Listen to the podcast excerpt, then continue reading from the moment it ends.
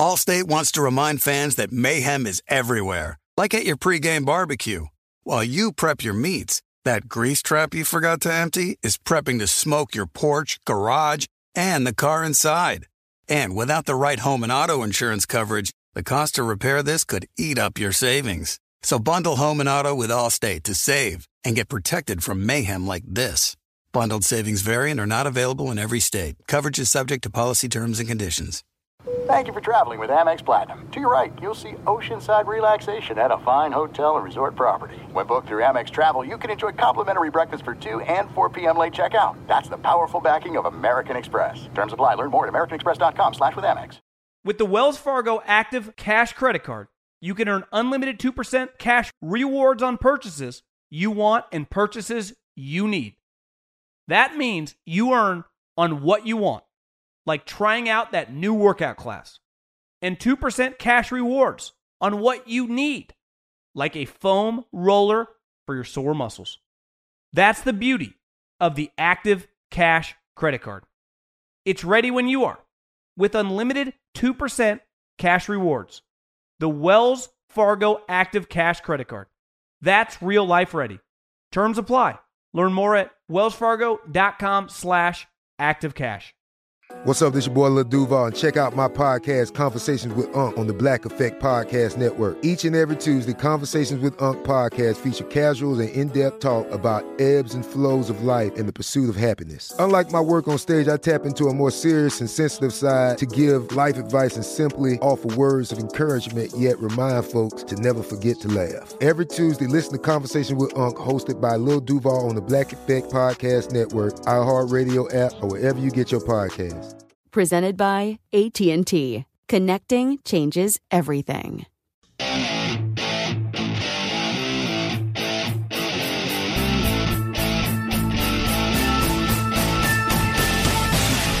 What is going on, everybody? John Middlekauff, Three and Out podcast. Hitting record literally less than two minutes after Carlos Dunlap just sacked Kyler Murray to end that game. Uh, wow, that was that was entertaining. The the Seattle Seahawks and the Cardinals have just played in two just riveting games so far. That that was fun.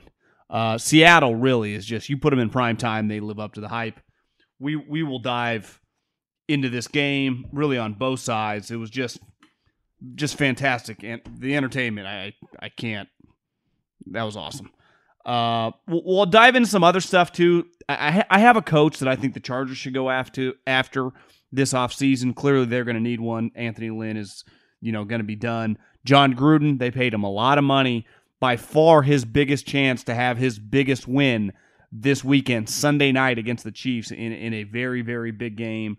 Three for the money. We'll dive into. I'll, I'll just I'll hit like four or five games, just really quick. Some games that interest me. Of course, Middlekauff mailbag at John Middlekauff is my Instagram handle. Slide up in those DMs uh, and leave a question. We answer them here on the People Show. Also, Three and Out Podcast. Subscribe wherever you listen to your podcast. I know some of you listen on Colin's feed. Subscribe to my podcast if you can. I'd greatly appreciate it. And if you like the show, Apple iTunes, leave a review. Helps us sell the show. Helps the algorithms and people find the show. And uh, I, I'd greatly appreciate it. You know, Seattle reminds me of it hit me tonight watching them. They kind of remind me of SEAL Team 6 because you're watching them, you go, they're not going to pull this off. This did not go their way tonight. Oh, something went wrong. And they always find a way to come out victorious. Do you know when SEAL Team 6 went in and take out Osama bin Laden? They had practiced in Virginia Beach like, you know, uh, months. They built the hut where he was. They had gone through like 150 different ways the mission could go just like you do in a, pr- a, practice during the week of NFL, right? Or any football. It could be high school. You go through all the different scenarios. Yet when the game comes, it never looks the same. Well, the one thing with Seattle, and they have played in the craziest games really over the past decade. You're watching them, you're like, they're going to screw this up. They're not going to. They're not going to win this game, and they always come out victorious. SEAL Team Six, they went to go get Osama. The helicopter crashes. Everyone inside the building knows they're there. You know what happened when the dust settled? There was a bullet between Osama's eyes. I'm watching the game tonight, just like I've watching the game for the last basically five or six years, ever since it's really become Russ's team, you never think they're going to pull these games out. And they constantly pull them out of their ass.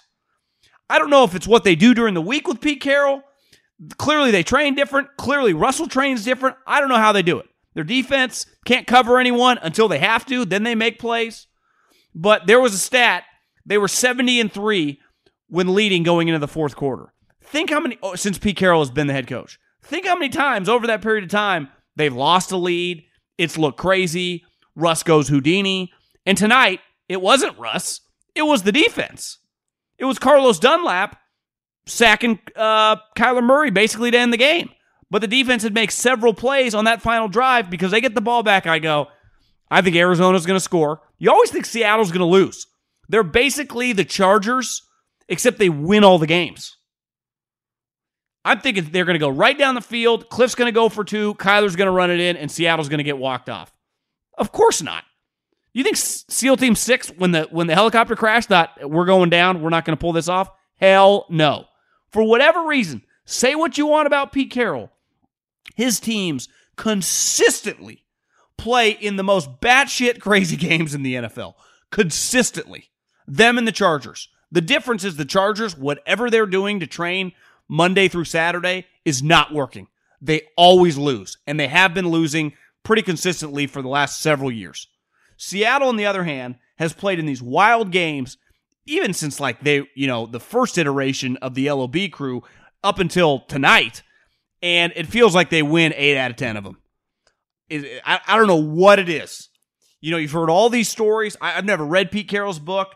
I've actually never, I don't think ever been to a practice, even when he was at USC. The competition Tuesdays, the craziness, the shooting baskets, whatever it comes with staying loose, but factoring in the competition, it works because their guys don't freak in these moments. Where I'm on my couch, I thinking they're going to lose. Kyler's Kyler, they can't stop them right now. They got no chance. Their defense stinks. And I, every time I say their defense stinks, their two linebackers, KJ Wright and Bobby Wagner, just make big plays. I mean, those guys are studs. Carlos Dunlap, they trade for him. He makes big plays. Jamal Adams, while he's a flawed player, he comes through. It, it, it really is a testament. Like SEAL Team 6, the reason they win is not on the day of the mission when they take out the bad guy. They win when they train. Anyone that studied or read about, you know, SEALs or Marines, it's in the training. That's why football has so much in common with the military. That's why the that's why NFL people they love people in the military. They have a lot in common with them. The discipline, uh, what it's like. You, you really before you go to battle, before you play a game, you spend so much time working leading up to it. In Seattle, whatever they do, it works because I, I I really can't put my finger on it. Sometimes their offense looks like shit. Russell just runs around, throws it up. Their defense, I mean, gives up these touchdowns uh, on the one where Kyler threw a back to kind of get him back in the game. That There wasn't a soul within 30 feet of him. You're like, it can look so terrible, but for whatever reason, they never, ever crumble. I, I, I really think that's Pete Carroll's probably the greatest compliment I can give him. When the games get the craziest, it's kind of when his teams play the best. And I know, big picture, they've only won one Super Bowl. They obviously had the one where Russell threw the pick. But I think for when you look at the totality of the data that we have on the franchise and under Pete's leadership, it, it truly is incredible because they, they don't have their A game. I mean, now part of it, I mean, they're just kind of a flawed team. Their A game, like they don't have that many good players, especially on defense. But man, they, they find a way to win these games. And what else can I say about Kyler Murray? Uh, he, he's just electric. He's fun to watch. Listen, I'm, I'm not the biggest Cliff Kingsbury guy, but I had this thought watching him coach the game tonight is that you know, and everyone everyone came back to me on Twitter, well, he got Mahomes. It's way easier for him probably to be an NFL coach than it was the coach at Texas Tech. Because at Texas Tech, all of his best players, like Kyler Murray, uh, Hopkins, uh, Kenyon Drake, he couldn't have gotten these guys at Texas Tech. People like, well, he got Mahomes. Mahomes' two next two best offers were Houston and Rice. He didn't get guys that were going to Clemson.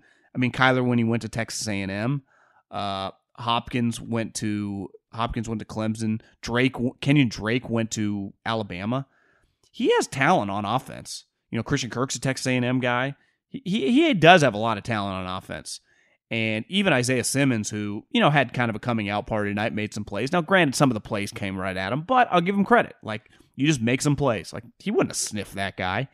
It actually is, like, it's harder, I think, for a guy coming from Ohio State, from Oregon, from Alabama, from LSU sometimes to the pros.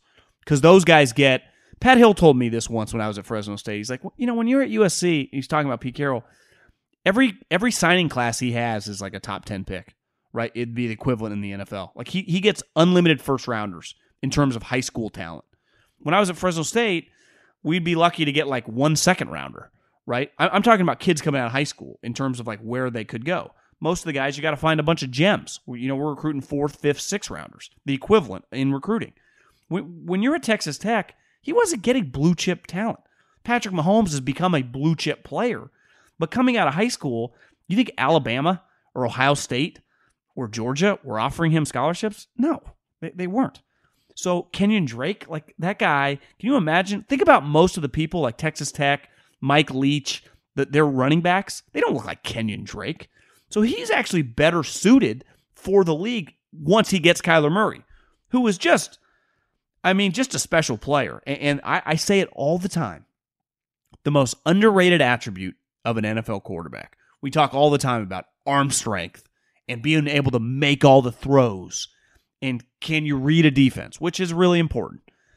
But the thing that we can never quantify, but coaches and general managers and your teammates, they know it, is toughness.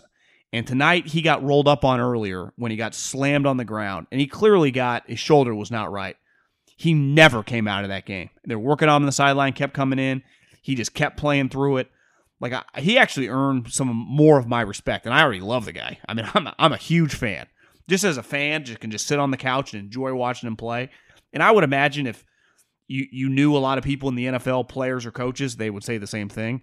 Uh, they might not say it publicly, but like privately, they're like, "Yeah, I really enjoy watching that guy play." Uh, especially people that are in his division. Like he's just a fun player. And when you're a t- when you're a fun player, and then on top of that you're tough, then you earn the respect of the league. And tonight was a game where Seattle was throwing some haymakers at him. You know, sending Jamal Adam nonstop, slamming him to the ground. And that little dude keeps popping up and he keeps slinging. He keeps swinging. And the one thing about Seattle is they might not be quite as physical as they once were, but they, they still come. And uh, I, I was really, really impressed with him because sometimes when you get dinged up, you see it all the time. Quarterback just kind of doesn't have it tonight, not going to bring it tonight just, you know, it's kind of going to go try to avoid some hits and you're not going to be able to run all the same plays. Like it didn't faze him at all. He just he looked like he was playing normally, which which is really impressive. And at the end of the day, I was I, I gave Arizona no shot at the beginning of the season. Now they're six and four. Listen, I, I I'm still like I'd bet against Cliff Kingsbury and I definitely bet against Vance Joseph, but I their quarterback is just fantastic. And when you have a quarterback this good, like they should make the playoffs. And right now, just pulling up their schedule, they're six and four. They get the Patriots next week, who are probably going to be five and five. That'll be a big game at New England. That's that's a big game for Cliff. Then they get the Rams. I mean, these next two weeks are pretty big, especially the Patriots win this weekend. Like th- th- all of a sudden, you could look up and they can be six and six. Like this is time for Cliff. This is a big moment for Cliff these next two weeks. Playing Belichick and then playing the Rams. Then you get a little bit easier. The Giants and the Eagles, the Niners are all banged up. Then you get the Rams again. But this is a big little stretch these next two weeks because if they can win one of these games and get either to seven and four or seven and five, they're in pretty good shape. One story I saw circulating this week was Joe Judge, the coach of the New York Giants, had had allegedly gotten into a fight, or Mark Colombo, the offensive line coach, had fought him, and then he fired him. And immediately, everyone around the New York Giants, they, they go to all the reporters, all claimed it was false. Unequivocally not true. I'm going to tell you this. I don't know if it's true or not, but I do think the story is very believable. The coaching profession is very high stress. It's very it's full of a lot of just crazy dudes. that, that that's as simply as I can put it. Full on crazy dudes. In a way, to be a good coach, I think you got to be a little nuts. And I've never personally seen two coaches fight. I've seen it get damn close, especially when I was at Fresno State. And I was around Coach Hill, who most players who ever played for Coach Hill would all tell you Coach Hill's a crazy man in a good way. I love Coach Hill. I, Coach Hill changed my life for the better. But I always, in a weird way, feared him. Not like uh, he was physically going to assault me or whatever, but the guy was a badass, and no one fucked with him. No player, no offensive lineman, the other team. He was fearless. The best, the two best coaches, obviously, I've only worked for two, were both fearless, and both of them were former offensive linemen. The reason I got the job with the Eagles was because Pat Hill is boys with Andy Reid. And they're different. Like their personalities are different, but they're both kind of similar in I wouldn't mess with either. And Pat's smaller than Andy, but I listen, I saw Pat get damn close, get very angry at an assistant coach one time. I've seen him go nuts on players. Andy's a little different, at least when I was around him. His style's a little bit different, but th- there ain't a soul messing with Coach Reid. And I, I think part of being a good coach is being a little nuts. And Mark Colombo is six foot nine, 300 plus pounds. And I listen, Joe Judge, I was hard on when he made coaches run around. If he did fight Mark Colombo, which I would not put it past him, because I think Joe Judge is a little nuts. Because to work for Bill Belichick and to work for uh, Nick Saban, you got to be a little crazy. I mean, look at some of the coaches that have done that, like the Muschamps, the Kirby Smarts, the Bill O'Briens, Josh McDaniels. These guys are lunatics. You can't be afraid of physical confrontation. Now, most coaches aren't throwing haymakers at each other, but I'd imagine it ain't. The, have there been fistfights the last several years in the NFL and college football of their own staff? One million percent. And I would imagine most corporate offices now and most businesses aren't quite quite as crazy as they once was. Uh, you're not getting screamed at. It's kind of a dying, just the way to treat people. And listen, I, I just think part of coaching is you're just constantly in that mode and everyone's on edge. The games mean so much. The, the, difference about coaching with a lot of professions is like you lose a game or two or five or six, like you could lose your job. So you always feel like you're on tilt competing for your job. And then most a lot of coaches are former players, big guys, big alphas, big egos. The money's big now. Like it's just when I saw that, I said, yeah, it doesn't shock me. If anything, I give respect. Do you know how crazy you'd have to be? Like I met Joe Judge at the combine, pretty big guy. You know, former quarterback, played at Mississippi State, I think. Mark Colombo went in the first round. He's six foot eight, 330 pounds. But do you know what, like a coach that, yeah, you know what Parcells would have done? Probably fight him. right? Tom Coughlin, yeah, he might he might fight him. Pat Hill probably fought him. like that's like you, you got to be a little nuts. You got to be loco. I I I, I kind of the more and more I think about the story, I think it's believable. Now, were they full on throwing haymakers? Maybe not. Did some did Colombo? I know Kim Jones reported he called him something. Imagine him this. Mark Colombo, if you're kind of crazy like Joe Judge is, and Mark Colombo, it gets heated. And as Kim Jones said, he called him one of the worst words in the English language. Let's just say he called him a pussy. You don't think that's borderline fighting words? We're just two men. I mean, at the end of the day, you say to be a professional. And you know what I was thinking? You know who probably likes this? The Giants. You know the two best coaches under the Mara leadership? Parcells and Coughlin. You know what both those two guys have in common? They're nuts. They're crazy. They kind of like that. You know the problem with McAdoo? He was like a weird crazy. He just didn't have it. You know the problem with Sherman? Shurmur? He was just kind of blah, boring. No one feared him. If if word gets out to the players that that, that coach fought that guy, I mean, Mark Colombo is probably bigger than most offensive linemen on their team in the league. Like you get some respect that way. And I'm not saying that's why he did it. I think he fought him because he's probably kind of nuts. I mean, he is. You, you don't work for Belichick for the last six, seven years and then come from Saban without being kind of crazy. I respect it. I'm going to believe no matter what, no matter how many of these reporters tell me it's not true, I'm going to believe there's a sliver of chance it happened. And I have a newfound respect for Joe Judge. Uh, I, I've just watched his team play. I can tell, like, yeah, he's kind, he's got the good football. And again, when I say nuts, like, I mean that in a good way. The best coaches harness it, right? Andy, Sean Payton, Belichick, Pete. They do it different ways, but they, they, they're not normal. They're not like you see some assistant coaches, and I always knew this. Like, you can meet an assistant coach, like, yeah, he's never going to be a head coach. Nah, I don't think that's going to work. Now, times have changed, right? I, you know, there's McVay's and even Kyle Shanahan. Like, they're not screaming and yelling and fighting anybody. But the old school ones, the guys that came up in the 80s and 90s, they're crazy, man. And that's what's weird about Joe Judge is he's really like Kyle and McVay's age group, right? He's in this like what's he 39, 40? But he's kind of wired when you hear him talk like an old school guy. I say this about Lincoln Riley all the time. When I had him on the show like 2 years ago, I remember talking to him. He's like 3 years older than me. I'm like, Lincoln sounds like 55. And I've and I remember Bruce Feldman was like, "Yeah, you meet I met Lincoln when he was like 30." I was like, "God, this guy's an old soul." Like Lincoln's kind of old school. And to to be a good coach, it's like there are probably certain professions where you just got to be nuts. And sometimes being nuts, I, I, think sometimes being nuts is like a negative connotation. People look down at it. I actually always respect it. Think about some of the nutty guys right now. I think Elon Musk, nuts. Nothing but respect for the guy. I think he's freaking awesome. I love the guy. He's like one of my favorite humans going. I can't get enough of Elon Musk.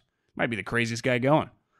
And I- am telling you, I just think if Joe Judge went after a guy that big, he's got a chance in this league. Looking for an assist with your credit card, but can't get a hold of anyone? Luckily, with 24 7 US based live customer service from Discover, everyone has the option to talk to a real person anytime, day or night. Yep, you heard that right. You can talk to a real human in customer service anytime. Sounds like a real game changer if you ask us. Make the right call and get the service you deserve with Discover. Limitations apply. See terms at discover.com slash credit card. When you're hiring for your small business, you want to find quality professionals that are right for the role. That's why you have to check out LinkedIn Jobs. LinkedIn Jobs has the tools to help find the right professionals for your team faster and for free. LinkedIn isn't just a job board, they help you hire professionals you can't find anywhere else. Did you know 70% of LinkedIn users don't visit other leading job sites? LinkedIn's the only one I use. On LinkedIn, 86% of small businesses get a qualified candidate within 24 hours. Hire professionals like a professional on LinkedIn. LinkedIn is constantly finding ways to make the process easier. They even just launched a feature that helps you write job descriptions, making the process even easier and quicker. Post your job for free at linkedin.com slash J-O-H-N. That's linkedin.com slash J-O-H-N to post your job for free. Terms and conditions apply. What's up? I'm John Wall. And I'm CJ Toledano, and we're starting a new podcast presented by DraftKings called Point Game. We're now joined by three-time NBA Six Man of the Year elite bucket getter. Let's please welcome Jamal Crawford to Point Game. King of the Court one on one tournament. If they had it back in your prime, do you think you could have took it all? I'm gonna be honest with you. I don't think I could have took it all, but I think I would have shocked a lot of people. I think Kobe and everybody in their prime, Kobe would win a one on one contest. Yeah, I, yeah, because you got to think Love he's going to guard. He don't care about guarding. He's going to guard. He's going to exactly. guard. Like you see him in the Olympics, he's going to guard, and then on I'm top of that, like that, CJ. Ladies and gentlemen, please welcome Sam Cassell to Point Game. I remember you came to my room crying, tears, crying. I mean, he was in a culture shock. And then he's going through withdrawals about winning. Remember what I told you? I said, I said, OG, you think I can get paid and go back and play in college because it ain't it. Check out Point Game with John Wall and CJ Toledano on the iHeartRadio app, DraftKings YouTube, or wherever you get your podcasts. This is Colin Cowherd from The Herd with Colin Cowherd. Angie's List is now Angie, the nation's largest home service marketplace. They're here to help homeowners get all their jobs done well. Angie has helped over 150 million homeowners care for their homes. Whatever your home project, big, small, indoor, outdoor, come to Angie to connect with and hire skilled pros to get the job done well. Listen, I've got a couple of things in a bathroom in my house. Gotta get it fixed. I don't have time and I'm not good at it. Angie is. With just a few taps on the app, you can have Angie tackle your home service project start to finish. With over 200,000 pros in their network, Angie makes it easy to research, compare, and hire pros to ensure a job done well. With 29 years of experience combined with new digital tools to simplify the process, Angie makes completing home projects really easy. It's your one stop shop. Angie can help you find the best price for your project by comparing quotes from multiple pros in just a few taps or book services at an upfront price based on local data. They get the difficulties that can come with home projects. They get it. Why not make it as simple as possible? Get started at Angie.com. That's A N G I.com or download the app today. I respect any one individual or company in life that has a big set of balls, who is not afraid to take big swings. And you know what happens when you take big swings? Just like in baseball, sometimes you hit a home run and sometimes you strike out. But if you go up to the plate afraid, and I was a terrible baseball player because I always thought I was going to strike out. And I didn't play really past Little League. I couldn't hit because I, I, just remember being at the plate like I, I suck. I was awful at it because I always thought in my mind I'm going to go up there and strike out. And then as I've gotten older, and once I got actually out of football into radio, I got to be around the San Francisco Giants and around the uh, around the Oakland A's, the good team with like uh, Josh Donaldson, Yoenis Cespedes, even Brandon Moss had a bunch of home runs. And the mindset of the Buster Poseys, of the Hunter Pences, of the Josh Donaldsons was like they don't go up to the plate thinking they're going to strike out. They go up to the plate thinking they're going to hit it hard. And it's why I have nothing but respect for like a guy like Jerry Jones, who, if you read his story when he got the Cowboys, he put it all on the line. Every single penny in 1989 to buy the Cowboys you know, I, I, read the Bob Iger book during Corona, and he made some incredible big swings. He made some misses too, but he went after Pixar. He went after Marvel, and it changed Disney's business forever. But when you do that, it's not sometimes it's not going to work. But if you go into it with that mindset, you're going to fail. And I, have always hated cheap people, and I understand a, a cheap person that doesn't have much money, who is you know, goes somewhere and, and just questions how much things cost or is hesitant to buy. I get it if you don't have the money. I don't have that much respect for people once they get money that, that are cheap. Uh, I, I just, I, it honestly kind of ticks me off. Now, granted, my two favorite athletes in life are Michael Jordan and Tiger Woods. Both are notoriously cheap. And it's the one thing about them that I personally would red flag. It's like, I get it if you grow up poor, and both neither of them grew up with much money. Michael definitely. T- Tiger not really either. But once you get around it and start getting stupid wealth, like, I, come on, guys, leave a tip. Treat people well with money. You have an unlimited amount. I, I get being conservative with money. Good businesses are, right? You don't just blow it. But I, I've always hated cheap people. And my dad was a farmer, and he he worked in the farming business my you know 34 years of life while he was alive and uh, they did a lot of their business from the Sacramento area down through like Fresno, the valley. And in the valley, which is basically Sacramento down to Bakersfield, it kind of goes throughout the entire state of California. Uh, it's it's a huge farming area, and it's actually really growing. You know, right now because people can't afford to live in L.A. or San Francisco, they they, they live in the valley. And the most, you know, one guy in that, you know, I remember growing up that always hearing stories about one of the best businessmen in the valley was a guy with the last name Spanos. He owned, his family owned the Chargers. And this was Dean, who now owns the Chargers' grandpa. The guy's a legend. And when I was at Cal Poly, just a little D1 AA school, John Madden once coached there they donated like $10 million to help us build the stadium. And again, the stadium, I, I, would imagine if some of you guys are listening like Florida or Texas, or hell, there are probably stadiums in Los Angeles that are that are nicer than Cal Poly's football stadium. But relative to what it was, it was a huge upgrade. They have a ton of money. Now, obviously their football team is worth a boatload, but their investments over, you know, a 50-year period in real estate throughout the valley, the farmland, which is very, very, very valuable. it doesn't just feed California. There's a reason we're a top 10 economy in the world because the farmland is enormous and it feeds the country and the world. I mean, part part of it. Obviously, not everybody, but you know what I'm saying. And it's why I've always looked at the Spanos family, who are known to be notoriously cheap as a head scratcher.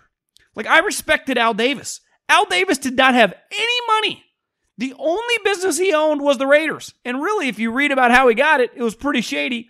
You know, where I come from, I'd say it was good business, but depending on what side of the deal you were on, it's kind of like a hostile takeover. He did not have cash.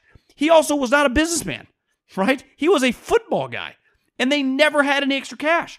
But every penny that he got a hold of, he would put toward the football team. He would, and it would get him in trouble. It was why he had, especially as the business really took off in the 2000s, they had these crazy holdouts. He didn't have the cash on hand to pay Jamarcus Russell. They did not have the money in the bank. Where Dean Spanos, when he gets in these knockdown dragouts historically with all these players, it's not because he doesn't have the money, it's because he doesn't want to pay them. Now, I understand he might not have Jerry Jones money or Paul Allen RIP money or, or whatever, but still, like, I don't respect that. But here's reality in 2020 his franchise has never been more valuable. He plays in this, you know, what looks like on TV, no fans or whatever, SoFi Stadium, which is incredible. He put zero money toward it. You know what he did? He pays $1 in rent. Say that out loud. He pays $1 in rent. His football team is in absolute shambles. We are, uh, you know, five, six days away from Thanksgiving. His football team has two wins. Unlike the Jets and unlike the Bengals, they actually have good football players. They have star players at multiple positions. I haven't even brought up the quarterback who I think I just read broke a record six straight games as a rookie with two or more touchdowns thrown consecutively in a game. Like the quarterback is good enough to win, and they're going to end up with three or four wins. Here's the problem historically, they always go cheap on a coach. Why? Because they have a cheap owner, and he doesn't ever want to pay. And when I worked for the Eagles and Andy got fired, Jeffrey Lurie went big game hunting because you can't just go from Andy Reid to a Mike McCoy or an Anthony Lynn, that would be a disaster. Now, ultimately, the Eagles ended up being a disaster under Chip Kelly, but they went after the number one guy on the market. And actually, before they got to Chip Kelly, they had offered Bill O'Brien, who everyone thinks now is the village idiot, was by far the number one candidate on the market for a couple year period. He said no. You know why? Because money was not going to be an issue for him.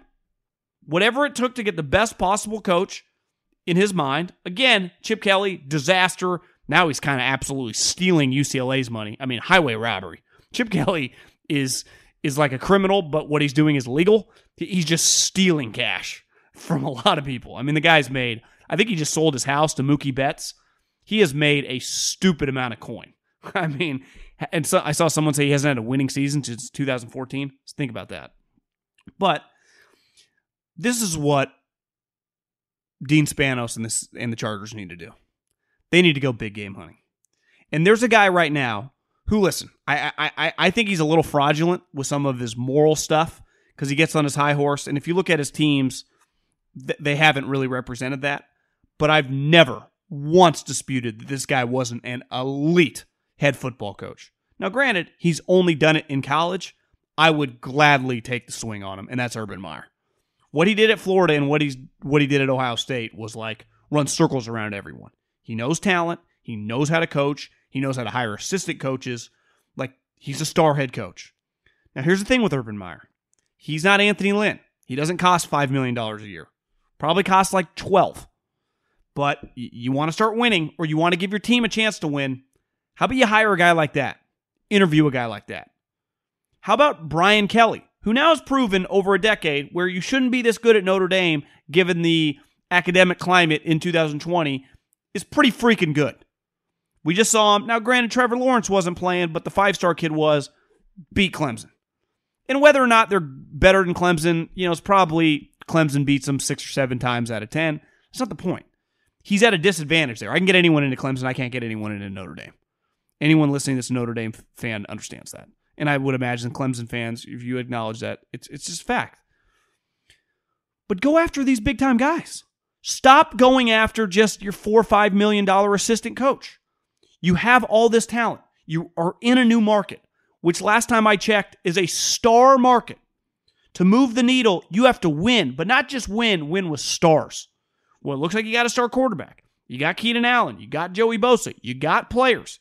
You, while you don't pay anything to play there, you do play in a bright light place. Go get a big time coach. Go interview Urban Meyer. Now, here's the problem. I don't know what the status is the general manager, Tom Telesco. Here's a reality. Urban Meyer is his own general manager. So was a guy like Brian Kelly. So was a guy like Nick Saban. So was a guy like Dabo Swinney. They don't answer to people. So I would imagine if Tom Telesco wants to keep his job, he will want to hire, you know, Arthur Smith, Eric Bieniemy, and those guys might be good coaches. But I don't. I already know that I got a chance to win with one of these other guys. Go take a big swing. The Chargers never take a big swing. And a wise man told me a long time ago, they said, you know, when you die, whether you've got $100 in the bank or $100 million in the bank, Wells Fargo doesn't follow the hearse. They don't pour the money in there when they put you six feet under.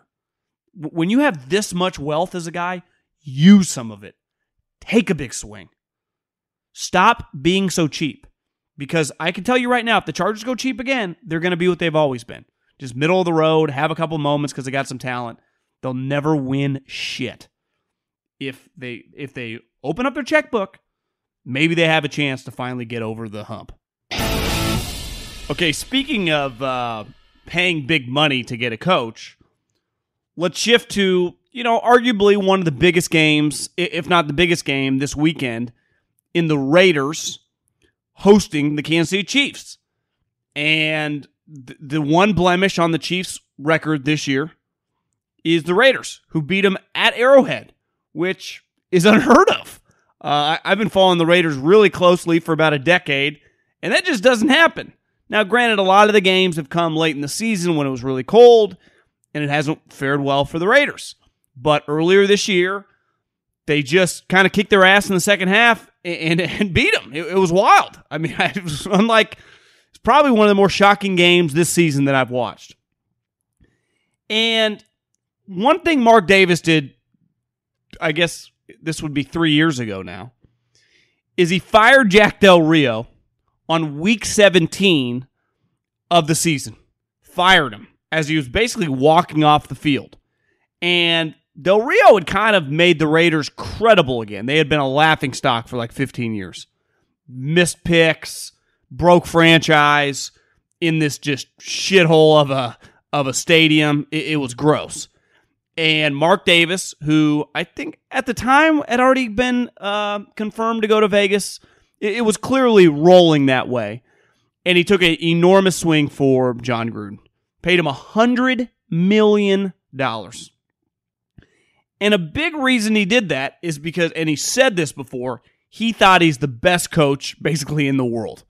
And we can argue that it's clearly not true, but to Mark Davis, Jon Gruden meant a lot. And it was, I think it's fair to say, easily the biggest name that Mark Davis could get to coach the Raiders. Now, you could argue if you were willing to throw $100 million at a lot of people, that they might have agreed, but if you don't follow the Raiders really closely, lot, people probably still would have said no.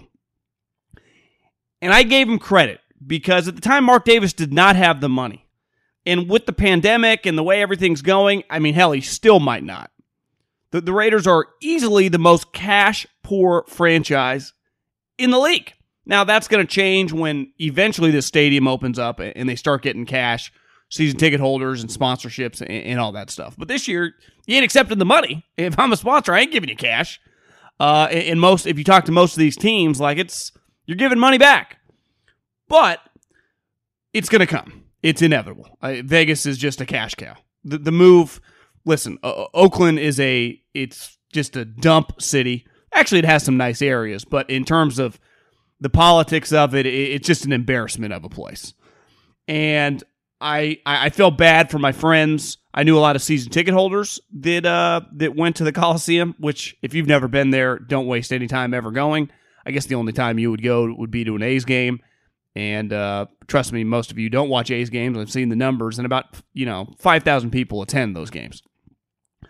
But they had to leave to make some money. I, I felt bad for my friends. I wanted them to stay selfishly. Wanted a couple teams here, but it, it was the right move. And, and really, an NBA team should go and a major league. The, the Oakland A's should move to Vegas as well, and the NBA should move a team to Vegas. Like it, it's a no brainer. Team should be in Vegas. That's that's where they should be. They have a hockey team. They now have the football team. They should get a basketball team, and they should get a baseball team. It's uh, it's just it makes too much sense. But when you give a guy a hundred million dollars, it's more than just putting him on billboards and being the most famous guy in your franchise because that does have value for a franchise like the Raiders. Jon Gruden brings value there. He's easily the most famous guy in the franchise. Of all the players, of the owner, of even the name the Raiders, Jon Gruden is by far their biggest star. So he was worth some value there. But ultimately, you're paying him to win games. And I'll give him credit. Last year, I thought they were going to suck. And they ended up going 7 and 9, which was much better than I thought especially after they had traded Khalil Mack, they had traded Amari Cooper. But this year, even with a horrendous defense, and part of that, I, I like Mike Mayock, and I listen, he is not the ultimate boss in the franchise. That they've made some horrendous picks. I mean, drafting Clelin Ferrell number four overall when Devin White was on the board. I, am not just saying that today. I mean, we knew that at the time. It, it, it was insane. But I I don't know enough about the inner dynamics of Jon Gruden can ultimately he's in charge. That's what happens when you make $100 million. You get to pick anybody you want. So, but the defense is terrible. But still, they have been able to go 6 and 3 and they've had some impressive wins. They beat the hell out of the Saints.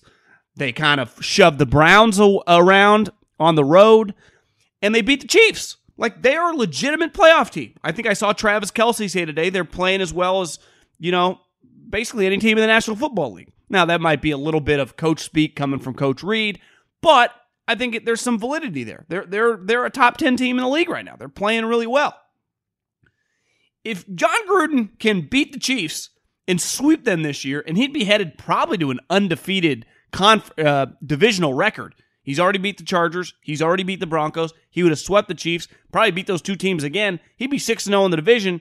He probably still wouldn't win the division because the Chiefs would probably still get to like 13 and 3 and the Raiders best case probably be like 11 and 5. But still, like it would start being really worth this 100 million dollars. I would say I, I, think we could still go back and forth and argue if Jon Gruden's been worth it. He's definitely brought buzz to the franchise, but you know, this is a huge year. They are in line to make the playoffs. But here's the thing with the AFC. If the Chiefs, who are a pretty big favorite, especially now that the Raiders defense has basically all gone on the COVID list. I think like six or seven of the starters have gone on the list. You lose this game, all of a sudden six and three, and it looks like you're in the driver's seat for like the fifth or sixth seed. Well, you are six and four. And if the Ravens win, if the Colts win, if the Browns win, all of a sudden you're behind the eight ball again. And in fairness to them, splitting with the Chiefs is a win. So even if you don't win this game, big picture, you've already done well.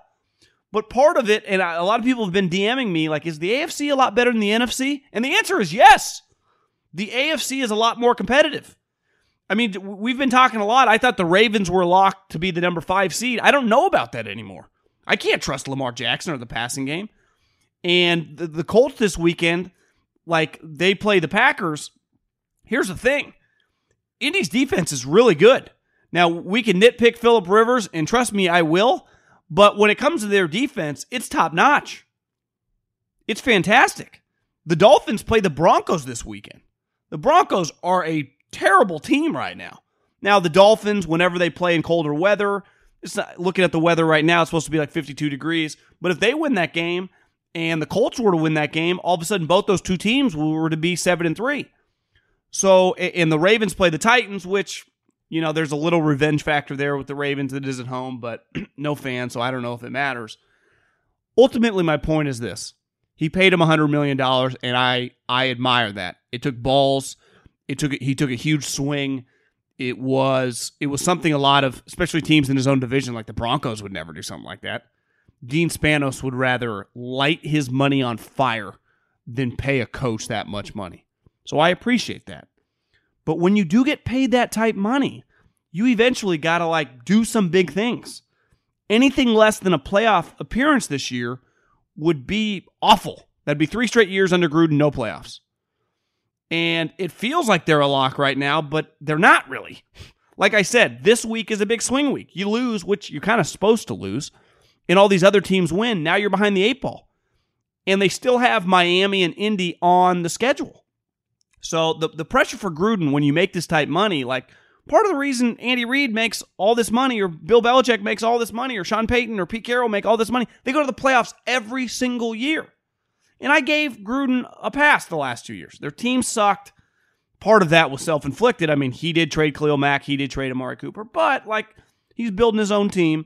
But now every single guy on this team is his handpicked player. Every single guy. There is not a player on the roster in 2020 that Jon Gruden does not want on the roster. So when you have that type power and you're making that type money, like you got to get something done. I, and even all I, if he makes the playoffs, I'll tip my hat. That'd be for the Raiders. That's a big deal. It'd be the second time they made the playoffs in basically two decades. That's a big deal for the Raiders. But like you got to get there. You know, this is you got seven seeds now as of right now. Potentially go to eight. But if we stay with the seven seed formula, like they got to they got to be one of those seven teams because they're clearly good enough. They have one of the best offenses in the league, and they got a quote unquote ten million dollar coach. So it's time to get it done. Okay, let's just fly through some thoughts on the upcoming weekend's games. And I talked about on Tuesday's show the the pressure with every loss, regardless that the guy's a Super Bowl champ, is gonna grow on Doug Pederson because they can't get rid of Carson Wentz. They've invested too much. They play the Browns on the road. That's a tough game. I mean, the Eagles are an underdog, basically three and a half, four points, depending on where you look. And they're just not playing very well. I mean, the Eagles are not a good football team. I, I just, how can I envision them winning this game? I, I, I really can't, especially with the way Carson has played. He just turns the ball over too much. So if the Eagles lose this game, they're three, six, and one, and just in shambles. And I'd say Doug Pederson is just kind of fighting for his job. And the Browns would be six, or excuse me, seven and three, basically in the driver's seat for the playoffs. Uh, I, Joe Burrow had a great quote this week that was like, uh, you know what? In in a season that's quote unquote kind of a lost season, you guys aren't going to win any games. What can you take away from it beside wins and losses? And his response was simple: wins and losses. I love that he's a no fluff guy. I love that he's a no like cliche, all the bullshit. Like Russell Wilson, I love Russell Wilson, the player. He's like a robot character. He's like he's like a fictional movie character. The way he talks, it's it's not real. I, I like real. It's what we do on this show. I just like real people. They can just have normal conversations. They can just talk. That aren't fake. Like watch a Sean Payton press conference, watch an Andy Reid press conference. Hell, watch a Gruden press conference, watch a Kyle Shanahan press. They can just talk in their own ways, but it's like it's not they don't just live in cliches. And and I don't expect players and coaches to like give me inside information, but just be real. And I I Joe Burrow his team sucks. I mean they're going to win probably 4 games max. But god, I appreciate just how honest and, and candid the guy is. If I'm a if I'm a Bengals fan, I am doing cartwheels that we ended up with this guy on our team. Uh, Lions Panthers, I just don't care. Now it's kind of crazy. The Lions win that game, they'd be five and five. Steelers Jags. I mean, the Jags are one and eight. Even though they're kind of been a competitive one and eight, Steelers more than likely are going to go ten and zero. Oh. Let's get to the big game or a big game.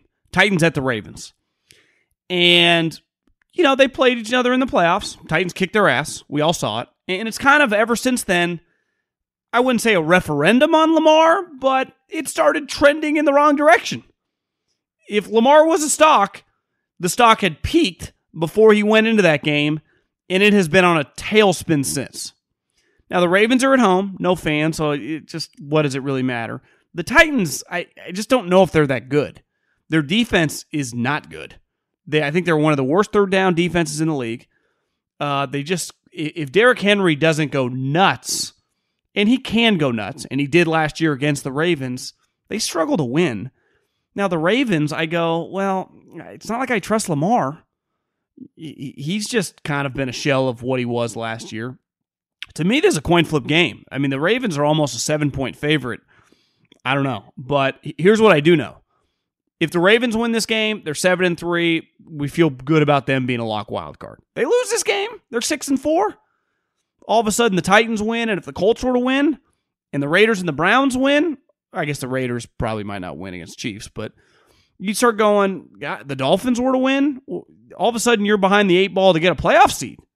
This game's massive. I, I am just, I, I would pick the Ravens probably in this game, but I have zero faith right now in the way they're playing offense. Patriots at the Texans. You know what's crazy? Just like two or three weeks ago, we're like, you know, and I did myself, and I still don't think the Patriots have talent on their roster. It's like, you know, it's going to be really hard for Belichick to win five games. All of a sudden, he wins this week. He's five and five. He's five and five with one of the shittiest rosters in the league. Now he handpicked every player, but the opt outs, the just the misses on the draft, his team stinks. And I don't know. I mean, New England's favorite in the game. I, I just I'll be shocked if the Texans win this game. Here, here's another elephant in the room. Deshaun Watson hasn't been good this year. He, he, you know, he has he has 18 touchdowns, but when you watch him, he just he's not quite the same guy. His to me that dropping his head in the pocket when he scrambles around, he just I, I feel he, something on the eye test doesn't pass. For a guy that we thought was going to be like a top five quarterback, he has not been that guy this year. Now, coach fired. You have the preacher Jack Easterby running the franchise. Belichick then says he's not a personnel guy. Some weird chick, Romeo Crennel, just terrible head coach it's not. I'm not putting it all on him. The Texans are a joke franchise. I mean, they traded away DeAndre Hopkins, probably the second best player in the franchise history behind J.J. Watt. But still, like they, they need the key to the franchise is him. It's it's all about him. Uh, Dolphins at the Broncos. I mean, the Dolphins win this game. They are seven and three. Seven and three. And I think Brian Flores, and I know probably the Steelers are going to be 10 and 0, but I think even Steeler fans will tell you, yeah, if you gave the coach of the year to Brian Flores, we we wouldn't be mad. you know, that's that's an incredible coaching job. Jets Chargers gross. I guess I'll watch for Herbert. I mean, I won't actually watch, but I'll, I'll pay attention. This game's big. Packers at the Colts. Uh, you know, Aaron Rodgers has 26 touchdowns this year. He's having one of his best seasons in years. But when you watch the Packers, their defense leaves a little something to be desired. They can't stop the run. And I think people like me go, you know, clearly their offense, when healthy, is good enough to win the Super Bowl. But I don't have faith in their defense. Literally, literally none. Mike Pettine, clearly not a very good defensive coordinator, who just a year or two ago I thought was pretty good, but you ask any Packer fan, they want him gone. The Colts, who are the opposite, their defense is fantastic. DeForest Buckner has been easily one of the best offseason moves in, in recent memory, let alone this season. They win this game, they'd be seven and three with just huge wins the last two weeks over the Titans and then over the Packers, and they, would be in the driver's seat, especially if the Ravens were to beat the Titans to win the division, which is crazy because you watch their offense, you go, God, it just doesn't work. Here's what you can do against the Packers: you can run the football. Here's a problem. They drafted Jonathan Taylor, who I, like everyone I knew in the NFL, really, really liked. I, I thought he was going to be like, he justified the pick. I thought it was going to be one of those early second round picks that was going to pop like a Nick Chubb. He has been terrible. I mean, he looks awful. Now, maybe it's a Wisconsin thing, because I remember six, seven years ago when Melvin Gordon was drafted by the Chargers, he looked like a bust year one. And then he became, you know, he had two or three years where he became a really good player. But they need to get him. They need to be able to run the ball. Now, luckily, they have Hines, who's good running back. He should be able to gash the Packers. Their best chance to win this game is to run the ball, control the clock, and keep Rodgers off the field. Now, I bet Eberflus and some of the guys on defense might say, "Yeah, we're not. We got the best. We play anyone well," which might be true. But if the Colts are going to win this game, the time of possession clock is going to have to be in their favor with them controlling the ball at the line of scrimmage with the run. Slow down the game. I just don't know if they can do that because I, I don't know if Jonathan Taylor brings anything to the, to the table. I'd lean the Packers in this game, but th- th- this game one I'll be definitely be watching. Cowboys at the Vikings. I mean, let's just call a spade a spade. The Cowboys are a joke. They're two and seven, zero oh and four on the road. I don't see how they win this game. The Vikings, if they were to win, which I expect them to, four straight wins, five and five, still probably a long shot for the playoffs, but I wouldn't count them out. I mean, Justin Jefferson's become a star. Dalvin Cook's one of the best players in the league. Thielen is just a fantastic number two wide receiver. Cousins just say what call him a game manager all you want, but he managed the game pretty well for what they want to do. That that defense has really come on. Um, I, I like the Vikings in this game. Looking for an assist with your credit card, but can't get a hold of anyone? Luckily, with 24 7 US based live customer service from Discover, everyone has the option to talk to a real person anytime, day or night. Yep, you heard that right. You can talk to a real human in customer service anytime. Sounds like a real game changer if you ask us. Make the right call and get the service you deserve with Discover. Limitations apply. See terms at discover.com slash credit card. What's up? I'm John Wall. And I'm CJ Toledano, and we're starting a new podcast presented by DraftKings called Point Game. We're now joined by three time NBA Six Man of the Year, elite bucket getter. Let's please welcome Jamal Crawford to Point Game. King of the Court one on one tournament. If they had it back in your prime, do you think you could have took it all? I'm gonna be honest with you. I don't think I could have took it all, but I think I would have shocked a lot of people. I think Kobe and everybody in their prime, Kobe would win a one-on-one contest. Yeah, I, yeah, because you got to think Love he's it. going to guard. He don't care about guarding. He's gonna guard. He's going to Exactly. guard. Like you see him in the Olympics, he's going to guard, and then on I'm top not of that, like that. See that? Ladies and gentlemen, please welcome Sam Cassell to Point Game. I remember you came to my room crying, tears, crying. They- I mean, he was in a culture shock. And then I, his, he's going through withdrawals about winning. remember what I told you? I said, I said, OG, you think I can get paid and go back and play in college? Because it ain't it. Check out Point Game with John Wall and CJ Toledano on the iHeartRadio app, DraftKings YouTube, or wherever you get your podcasts. This is Colin Cowherd from The Herd with Colin Cowherd. Angie's List is now Angie, the nation's largest home service marketplace. They're here to help homeowners get all their jobs done well. Angie has helped over 150 million homeowners care for their homes. Whatever your home project, big, small, indoor, outdoor, come to Angie to connect with and hire skilled pros to get the job done well. Listen, I've got a couple of things in a bathroom in my house. Got to get it fixed. I don't have time and I'm not good at it. Angie is. With just a few taps on the app, you can have Angie tackle your home service project start to finish. With over 200,000 pros in their network, Angie makes it easy to research, compare, and hire pros to ensure a job done well. With 29 years of experience combined with new digital tools to simplify the process, Angie makes completing home projects really easy. It's your one stop shop. Angie can help you find the best price for your project by comparing quotes from multiple pros in just a few taps or book services at an upfront price based on local data. They get the difficulties that can come with home projects. They get it. Why not make it as simple as possible? Get started at Angie.com. That's A N G I.com or download the app today. You put it off long enough, it's time to replace your tires. Tire Rack has tires that will elevate your drive. Touring tires for commuter comfort, performance tires for sporty handling, all terrain tires for on and off road adventure. Go to tirerack.com to get started. Not sure where to begin?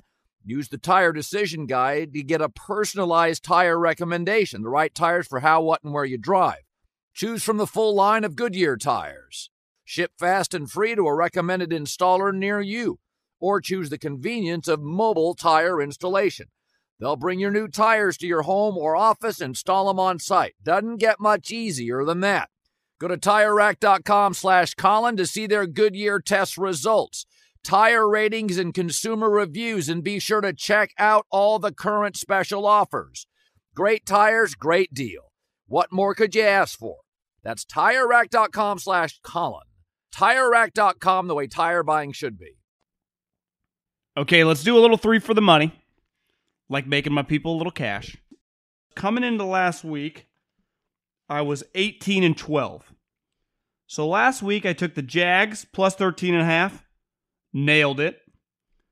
Bucks minus five, nailed it. Over under shootout in Seattle did not hit. So I am 20 and 13 on the season. Let's go into uh, this beautiful week, the week before Thanksgiving. I actually feel really good about. I, I feel good about all three games. Feel I feel great about this first one. The Wisconsin Badgers have proven to be the second best program right now in the Big Ten. And the Big Ten and the SEC kind of go back and forth with who's the best. It, this year, I, I can't even judge anybody. You could argue the ACC with Clemson and Notre Dame have the two best teams. But Ohio State, Wisconsin, top two is pretty damn good. Bama, Florida, pretty damn good. It, we could argue till we're blue in the face. And again, I college football this year is a little weird. I mean, it's really weird. But here's what I do know: the Wisconsin Badgers and Paul Chryst kicked the shit out of people. Jim Leonhard, who when I was in the NFL was like Rex Ryan's guy, the little safety. Uh, I guess he's not little, but yeah, he was small. He was on the smaller side. Has become one of the better defensive coordinators in all of college football. Paul Chryst has proven the last several years to be one of the better offensive coordinators in college football, just with his run scheme. Now he has a quarterback in this Mertz kid. I get Michigan's kind of in tatters right now. They beat the living crap out of Michigan. That was JV versus varsity, and it's really been that way two years in a row. They play Northwestern on the road, minus seven and a half. I love I love the Badgers. I think the Badgers win this game probably by 20. I like Fitzgerald. I have friends in the league that know him, work for him, and, and swear by him. I have nothing but respect for the guy. His team just doesn't have the talent. Uh, I, I'd expect Wisconsin to roll these guys. The New England Patriots, like I said, they are they are a win away from being five and five. With just two or three weeks ago, we thought they were destined to go five and eleven. And this is what Bill Belichick does. Because have you noticed the last couple weeks? No coronas. They've been able to have practice. Bill Belichick's best attribute in the league is Tuesday, Wednesday, Thursday, Friday, as much as it is on Sunday. It's getting his team ready on the practice field, in the meeting rooms. That is his number one separating factor, is out scheming you during the week. You've heard Cam Newton. I think he said it after the game against Lamar. He was like, You think Belichick has that easy button that you get at Office Depot? It's crazy. Everything he says comes to fruition. Well, when they were sending people home and doing virtual meetings, it's not the same. Once he gets you on the practice field, advantage the hoodie. I love his advantage this week. Romeo Crennel, I'd bet the farm against that guy every day of the week and 10 times on Sunday, wh- whoever's coaching against him, let alone if it's Belichick. Patriots, minus one and a half, depending on where you look. I see two on uh, on some sites. At Houston, like them to win. I like them to kick the Texans' butt. Chiefs minus seven. Here's the number one stat of the week. Andy Reid is 18 and 3 coming off a bye. We've heard it for years. He's in a, like Belichick, his great advantage is during the week. As much as it is on Sunday, I've seen it. The work ethic is is elite. I mean, he's an absolute grinder. But when you give him extra time, that's why he dominates. The, the, the numbers speak for themselves. Here's the other factor the Raiders beat him. Like they, they've already played this team and they beat him. You don't want to lose two straight to the Raiders. Now, you would still be in first place in the division, but still, they're coming into this game. Steve Curry has used this term forever with the Warriors. You have to have appropriate fear for your opponent. And I think, listen, I don't know if the Chiefs viewed the Raiders the first time like they will this time. The Raiders have the majority of their defense are not going to be able to practice all week because of contact tracing. So you're not going to be able to get the reps on the field against the Chiefs. That's defenders against the reps against the Chiefs offense. Just a year ago, Patrick Mahomes threw four touchdowns against this defense in a quarter. I like the Chiefs minus seven. I think that number's already gone up a little bit with the with the guys on the COVID list, but I'm going Badgers minus seven and a half at Northwestern. I'm going the Patriots minus one and a half at the Houston Texans. That I love that game. I like the Badgers too, and then the Chiefs. Whatever you can get them. I, I think they win this game by double digits. 18 and three off a bye. 18 and three. And then there's rumors circulating that the Raiders did a little circles around uh, Arrowhead and the buses. So you get a little bulletin board material uh, for the Super Bowl champs, but uh, three for the money. Let's get it. Okay, let's bang out a couple questions. Add John Middlecoff. I know some of you guys sent me some questions. Uh, sometimes I get to this part and I'm like, you know, it's already 55 minutes in. I'm kind of tired, but you know, I owe it to the people. I owe it to the people. I hear the criticism of Wentz, and he's had a poor year. Granted, the line and weapons continue to be an issue, but I see this as a coaching problem.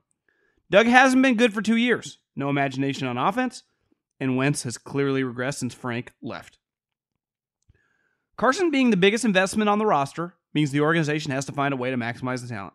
To me, Doug either doesn't want to or can't.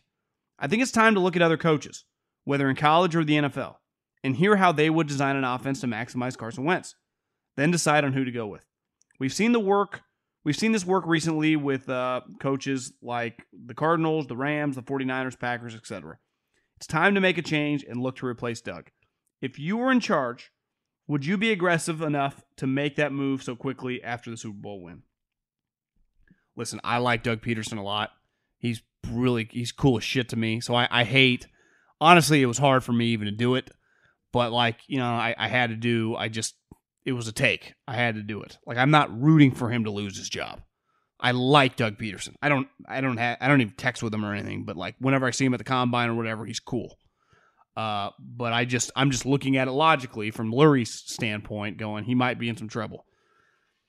I I I think like they play the Browns this week. To me, if they win like four games this year, I, I think you got to fire him because you're so all your chips are in the middle of the table on Carson Wentz. To me, it's about wins. You know, if he wins four games, if you go four, what would it be? Four 11 and 1 or something. I I just think I think he's probably I I don't think he's got to go. I'm not going to say that. Like I have no problem saying that, but like I know and like like I I do I you know me, like I'll talk shit about anybody. I'm a little uncomfortable doing that. I'm not rooting for him to lose his job, but he wins 4 games. My guess is he gets fired. That that's probably the best way I put it. And I do think Jeffrey would fire him. Just because if they win 4 games, it's going to look terrible. Last week looked awful. They can't beat the Giants, how are they going to beat the Browns? The Browns are way better than the Giants. How are they going to block Myles Garrett? How are they going to stop those running backs? Baker's not even good. I just, they're in trouble this week. I think this week could look kind of ugly. Like, I think they could just kind of get their ass kicked. I'm curious to hear your opinion on Joe Judge. I just gave a bunch. I know you were negative on, negative on him in the preseason when he made the coaches run. While I don't think they are all that talented, it does seem, though, they're moving in the right direction, especially on the offensive and defensive lines. They've been competitive in every game but one. The players seem to play hard. P.S. I still hope they fire Gettleman. See, that's going to be the problem. I think you guys know I talked about Judge earlier. He's growing on me, especially if he fought Marc Colombo. If he if he if he threw a punch at Marc Colombo, I'm all fucking in on Joe Judge. I'll buy a Joe Judge hat. Uh, here's the problem: when you when you hire a guy like Joe Judge with a general manager that you're already thinking about firing. So you fire Dave Gettleman. Well, then what do you do? Because clearly Joe Judge is pretty good. Do you let him hire the general manager? Do you hire the general manager? It becomes a tough spot. I, I think Gettleman's got to go, but I, I don't really know how that works. You know, it's kind of a tough spot. Klay Thompson is the definition of a war daddy. Yeah, I mean, Klay Thompson getting hurt. That sucks. I love Klay Thompson. First time I ever I used to go to games before Durant got there. I used to go to games a lot. And I used to go. The great part about going, like when you go to an NFL game, even if you have a media pass, you can go on the field, but you don't. it's pretty like everyone's pretty tight on the field. Maybe a couple coaches are loose, but all the players, like it's it's a pretty focused environment. In basketball and especially baseball, when you're a media guy and you get there way before the fans, like you bullshit with the players. I remember meeting Klay probably before they became the Splash Bros when Mark Jackson was still the coach. And we just started talking about this NFL quarterback. And he was, I asked him, he, I knew he knew him, and he was just talking all the shit about him. And we were just, he didn't know me, and we were just kind of crushing this guy. I and I just, I've been a huge Klay Thompson fan forever. Klay Thompson's the man. Devastated they got hurt. He's probably my favorite player in the league. Heard you ran on the Colts situation. Badass team, house with no legit quarterback, water. Uh, I also heard Cowherd's theory the Cowboys might be in the market for a quarterback with a high pick this year. If so, do you think Dak Prescott might end up in Indy? And if so, Would he be quality enough to make the house house enough? I don't really know what this question is. I, I see what you're saying. I think Dak Prescott's just back with the Cowboys, and the Cowboys use one of those picks to pick a good player. If Dak were to hit the free agent market, I think there would be. I think Indy would be interested. If Roethlisberger were to retire, I think the Steelers would be interested. I think the Patriots would be interested. I think the Jaguars would be interested unless they had the second pick and they were going to take Justin Fields. He would definitely have a market. Who knows with the Niners and Jimmy Garoppolo if they trade Jimmy Garoppolo to the Patriots, even though it turns out Jimmy Garoppolo has no trade clause, but maybe he would waive the no trade trade clause to go to the Patriots. Uh, Dak is either going to be on the Cowboys or he's going to get a big deal from someone else. As, lo- as long as like his ankle checks out and it's not like he doesn't have any setbacks. Uh, I-, I would imagine that Frank would like they would like Dak Prescott. I'd rather have Dak Prescott than than uh, Sam Darnold. The problem is to get Dak Prescott, you got to pay him a lot of money. Sam Darnold, you got to trade maybe a pick for him, but his, he's relatively cheap. Like the one thing with getting Dak Prescott, even off the broken ankle, you got to give him like a hundred million dollars. And I think anyone listening knows where I stand. Like I, I like Dak. I just I would struggle to give him a huge contract. And I know it's never been easier to play quarterback, but God. And I know his numbers, he was putting up great numbers. I root for the guy. I mean, he's a great human, high character guy. He's pretty good quarterback. I just unless your name's like Aaron Rodgers or Russell Wilson, I just I struggle to give you like 120 million dollars. See what happened with the Falcons? They gave Matt Ryan all that money. How'd that turn out? And he'd accomplish a lot more than Dak Prescott. So I I just I think Dak's a complicated one. I think a lot of teams would like him, but at what price? And one thing's clear, he's going to want a lot of money, especially after breaking the ankle. He's going to want some security, and I don't blame him. But if I'm on the other side, like I'm not really into giving him huge cash. Appreciate everyone listening. Again, Three and Out Podcast. Go subscribe, leave a little review. Have a great weekend and uh, enjoy the games. See you next week. Peace.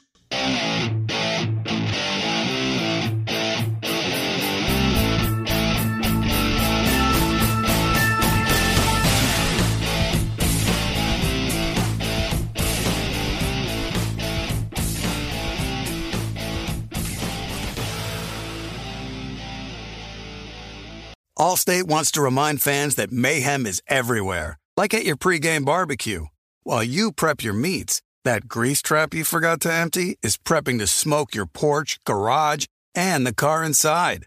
And without the right home and auto insurance coverage, the cost to repair this could eat up your savings. So bundle home and auto with Allstate to save and get protected from mayhem like this. Bundled savings variant are not available in every state. Coverage is subject to policy terms and conditions. With the Wells Fargo Active Cash Credit Card, you can earn unlimited 2% cash rewards on purchases you want and purchases you need. That means you earn on what you want, like trying out that new workout class, and 2% cash rewards on what you need, like a foam roller for your sore muscles. That's the beauty of the Active Cash Credit Card. It's ready when you are with unlimited 2% cash rewards. The Wells Fargo Active Cash Credit Card. That's real life ready. Terms apply. Learn more at wellsfargo.com slash activecash. Looking for an assist with your credit card, but can't get a hold of anyone? Luckily, with 24-7 US-based live customer service from Discover, everyone has the option to talk to a real person anytime, day or night. Yep, you heard that right. You can talk to a real human in customer service anytime. Sounds like a real game changer if you ask us. Make the right call and get the service you deserve with Discover. Limitations apply. See terms at discover.com slash credit card. This is Ashley Iaconetti from the Ben and Ashley I Almost Famous podcast. Tennessee just sounds perfect. Whether that's live music, the crack of a campfire, or kids laughing on an adventure. To start planning your trip, visit tnvacation.com. Tennessee sounds perfect.